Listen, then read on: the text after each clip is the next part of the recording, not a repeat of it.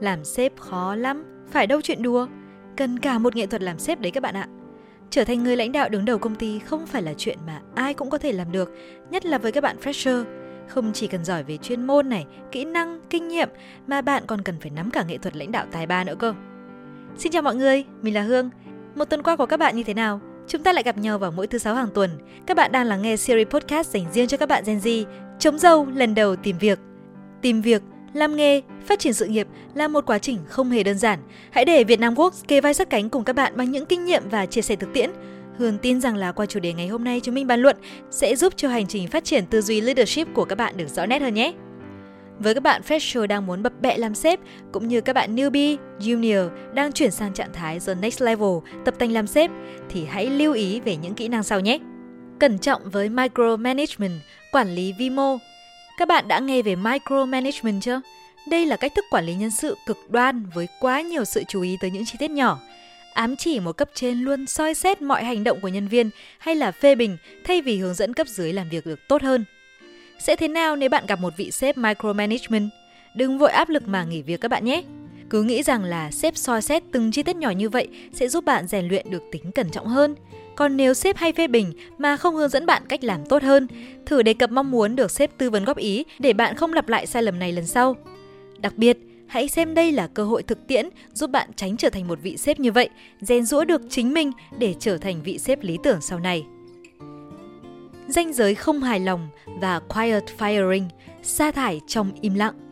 Cảm giác của bạn thế nào khi sếp âm thầm tạo áp lực khiến bạn phải tự động xin nghỉ việc? So với cách nói chuyện trực tiếp để cho nghỉ việc thì Hương nghĩ là quiet firing khiến tinh thần của bạn nặng nề hơn đúng không nào? Mình đã từng chứng kiến một chị đồng nghiệp bị sếp dùng quiet firing các bạn ạ. Kế hoạch chị ấy làm thường xuyên bị sai sót. Lúc đầu thì sếp còn chỉ lỗi sai và yêu cầu sửa lại, nhưng mà sau này thì sếp lại chỉ im lặng giao cho người khác viết lại. Đến khi mà biết được ý, thì chị ấy có mong muốn được sếp sửa lỗi góp ý và hứa là sẽ viết tốt hơn. Nhưng mà sếp thì vẫn không chỉ ra lỗi sai mà âm thầm giao cho người khác viết. Sếp cũng có rất ít kết nối với chị ấy, từ họp bàn đến thảo luận công việc, trò chuyện trong công ty. Khi lập nhóm Zalo mới, sếp add tất cả mọi người trong phòng, trừ chị ấy. Sau đó thì sếp ra cho chị một đống việc khó, ngày nào chị ấy cũng tăng ca đến khuya mới về mà vẫn không hết việc. Dần dần vì quá áp lực công việc lẫn tinh thần, thế nên là chị ấy đã tự động nộp đơn xin nghỉ việc. Chị có tâm sự với Hương là thà sếp cứ sa thải thẳng thì tâm trạng chị ấy có khi còn đỡ tệ hơn thế này. Vậy cho nên là nếu lên làm sếp thì bạn đừng chọn cách sa thải trong im lặng như thế này nhé. Nếu có vấn đề xảy ra, hãy bàn bạc với nhân viên. Nếu không thể khắc phục được nữa, chỉ cần nói chuyện trực tiếp để kết thúc hợp đồng lao động. Mặt khác, để tránh trường hợp sa thải nhân viên, bạn nên tìm cách giao tiếp hiệu quả với cấp dưới của mình sự thiếu kết nối là yếu tố quan trọng khiến vấn đề không được giải quyết mà rơi vào tình trạng tồi tệ nhất. Cứ thẳng thắn góp ý để nhân viên nhận ra hạn chế, sai phạm mà nỗ lực khắc phục học hỏi bạn nhé. Đừng im lặng để nhân viên phải quiet quitting, nghỉ việc trong thầm lặng. Nếu như có sếp sa thải trong âm thầm thì cũng có nhân viên nghỉ việc trong thầm lặng. Để ý mà xem ở công ty bạn có ai luôn ra về đúng giờ, không làm việc ngoài giờ, tắt mọi thông báo công việc và không bao giờ ôm việc về nhà không? Có phải họ chỉ làm công việc trong phạm vi được trả lương, chứ không làm thêm bất cứ phần việc nào khác? Và họ cũng không tham gia những hoạt động tập thể ở công ty, đúng không nào? Rất có thể họ chính là tiếp người làm việc cầm chừng và đang chuẩn bị quiet quitting đấy.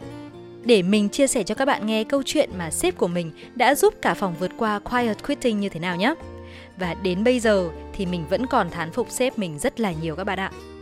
Sếp của mình thì luôn đảm bảo sự công bằng về lương thưởng giữa các nhân viên với nhau. Có anh đồng nghiệp kia, thâm niên lâu năm ở công ty, thường về muộn nhất, hay giúp đỡ đồng nghiệp trong công việc và rất năng nổ tham gia mọi hoạt động tập thể của công ty. Nhưng mà từ khi bạn trẻ nhân viên mới vào làm thì anh ấy tỏ ra chán việc hẳn.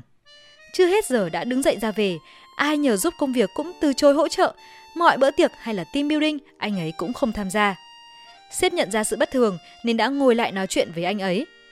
Khi biết anh ấy bất mãn vì bạn trẻ mới vào, lương cao hơn mình làm lâu năm, sếp đã từ tốn giải thích. Sếp show ra trình độ và năng lực của bạn trẻ kia khá cao. Sếp trả lương theo năng lực và thành quả bạn ấy sẽ đóng góp và mang lại cho công ty. Tuy lương bạn trẻ kia cao hơn anh, nhưng lương anh thì cao hơn nhiều so với mọi người trong công ty. Và sắp tới, sếp cũng sẽ tăng lương cho anh theo thâm niên nữa. Sau khi nghe giải thích, Anh ấy đã hiểu vấn đề và quyết định ở lại công ty làm việc với tinh thần tích cực hơn các bạn ạ. Sếp của mình cũng thường xuyên ghi nhận và khen thưởng mỗi khi nhân viên hoàn thành tốt công việc. Sếp chỉ họp khi thực sự cần thiết bởi vì thấy họp nhiều chỉ phí thời gian và khiến nhiều nhân viên khó chịu. Đặc biệt, sếp rất tôn trọng cuộc sống riêng của nhân viên. Sau giờ làm, hiếm khi nào thấy sếp nhắn tin hay là gọi điện làm phiền. Bạn chắc cũng không muốn sau 8 tiếng làm việc trên công ty, đến khi về nhà dành thời gian buổi tối bên người thân mà cứ bị thông báo công việc làm phiền đúng không nào? Đến bây giờ, mình vẫn rất thán phục sếp về cách khiến cho nhân viên muốn nghỉ việc âm thầm phải từ bỏ ý định các bạn ạ. Bên cạnh ba kỹ năng cần lưu ý trên, bạn cũng đừng quên cân nhắc đến kỹ năng Managing Up, quản trị sếp. Nghe có vẻ hơi ngượng ngạo phải không? Cấp dưới mà cũng có quyền quản trị cấp trên sao? Câu trả lời là có các bạn nhé. Chúng mình chỉ biết là sếp quản lý nhân viên có quyền quyết định mọi việc cũng như giao việc cho nhân viên làm thôi. Vậy là một nhân viên, đã bao giờ bạn nghĩ đến chuyện cấp dưới sẽ có những cuộc đối thoại và đề xuất trực tiếp với sếp chưa? Bạn nào ở đây đi làm mà toàn để sếp nhắc nhở này, phàn nan này, quản lý này thì chưa biết cách đi làm rồi đấy nhá. Quản trị sếp không chỉ giúp công việc hiện tại trôi chảy hơn mà còn là bàn đạp vững chắc cho vị trí sếp sau này của bạn. Hãy cùng mình bỏ túi 4 bí kíp quản trị sếp vô cùng hiệu quả sau đây. Thứ nhất, các bạn có biết nhân viên chỉ thấy một góc vườn nhưng sếp thì đang nhìn thấy cả một khu vườn. Điều bạn nghĩ và điều bạn làm chưa chắc đã hòa hợp với sếp. Vậy nên, đừng ngồi im tự nghĩ tự làm mà không nói với sếp một tiếng.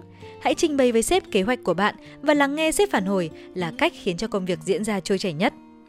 Thứ hai, đoán trước nhu cầu của sếp. Khi sếp đang bận hoặc cần hỗ trợ mà nhận được lời chủ động đề nghị hỗ trợ từ bạn, chắc chắn là sẽ ghi điểm tuyệt đối. Hãy học cách quan sát, thấu hiểu và chủ động đề xuất công việc mà không cần đợi sếp lên tiếng các bạn nhé. Thứ ba, giao tiếp theo cách của sếp. Mỗi vị sếp có cách làm việc và giao tiếp riêng. Chỉ cần bạn hiểu sếp thì sẽ được lòng sếp. Chẳng hạn, sếp bạn thích nhắn tin hơn là gặp trực tiếp thì bạn nên nhắn tin nhiều hơn là ôm tài liệu đến phòng sếp gõ cửa. Hoặc là sếp thường cầm điện thoại hơn laptop, thế thì thay vì gửi file, bạn nên chụp ảnh lại và gửi để sếp xem được nhanh hơn. Và cuối cùng, trở thành người được tín nhiệm. Khi bạn vừa thấu hiểu sếp, vừa tích cực đề xuất nhận việc, vừa chủ động hỗ trợ không cần sếp giao, không bao lâu sau, bạn sẽ trở thành người được tín nhiệm và là trợ thủ đắc lực của sếp. Đây là bước đệm vững chắc cho hành trình thăng tiến lên vị trí sếp sau này của bạn đấy. Ngoài ra, đừng bỏ lỡ những sân chơi giúp bạn phát huy tối đa năng lực leadership đang trong cột mốc bập bẹ đi làm nhé. Điển hình có thể kể đến là thi MT Management Trainee dành riêng cho những bạn mới ra trường có mong muốn trở thành sếp sau 2 năm đào tạo. Đây là chương trình tuyển chọn của nhiều doanh nghiệp lớn nhằm tìm kiếm ứng viên hoàn hảo và huấn luyện trở thành nhà quản trị tương lai của doanh nghiệp. Trở thành quản trị viên tập sự hay là management trainee của các doanh nghiệp lớn là bệ phóng lý tưởng cho hành trình thăng tiến của bạn. Vì không yêu cầu chuyên ngành hay là đại học, mọi sinh viên đều được tham gia thử sức các bạn nhé. Và cuối cùng thì mình sẽ mách cho các bạn 5 bí kíp nhỏ cho fresher đang tập tành làm sếp. Thứ nhất, hãy xây dựng định hướng phát triển công ty đúng đắn vạch kế hoạch rõ ràng và cả dự trù phương án để đề phòng sự cố rủi ro. Thứ hai, tìm kiếm và đào tạo đội ngũ nhân sự chất lượng. Đây là yếu tố then chốt cho sự phát triển bền vững của công ty. Thứ ba, quản lý thời gian khoa học và sắp xếp công việc hợp lý. Thứ tư, tập lắng nghe và thấu hiểu nhân viên để đề ra phương án điều hành hiệu quả nhất. Và thứ năm, cũng là điều quan trọng nhất. Thay vì là vị sếp theo cách bạn muốn, hãy là vị sếp mà nhân viên cần các bạn nhé. Hy vọng những chia sẻ trong số podcast hôm nay sẽ hữu ích với các bạn, nhất là những bạn mới ra trường đang bập bẹ tập tành làm sếp. Chúc các bạn sớm thăng tiến và trở thành một vị sếp lãnh đạo tài ba. Cảm ơn các bạn đã lắng nghe. Tạm biệt và hẹn gặp lại trong các số podcast tiếp theo.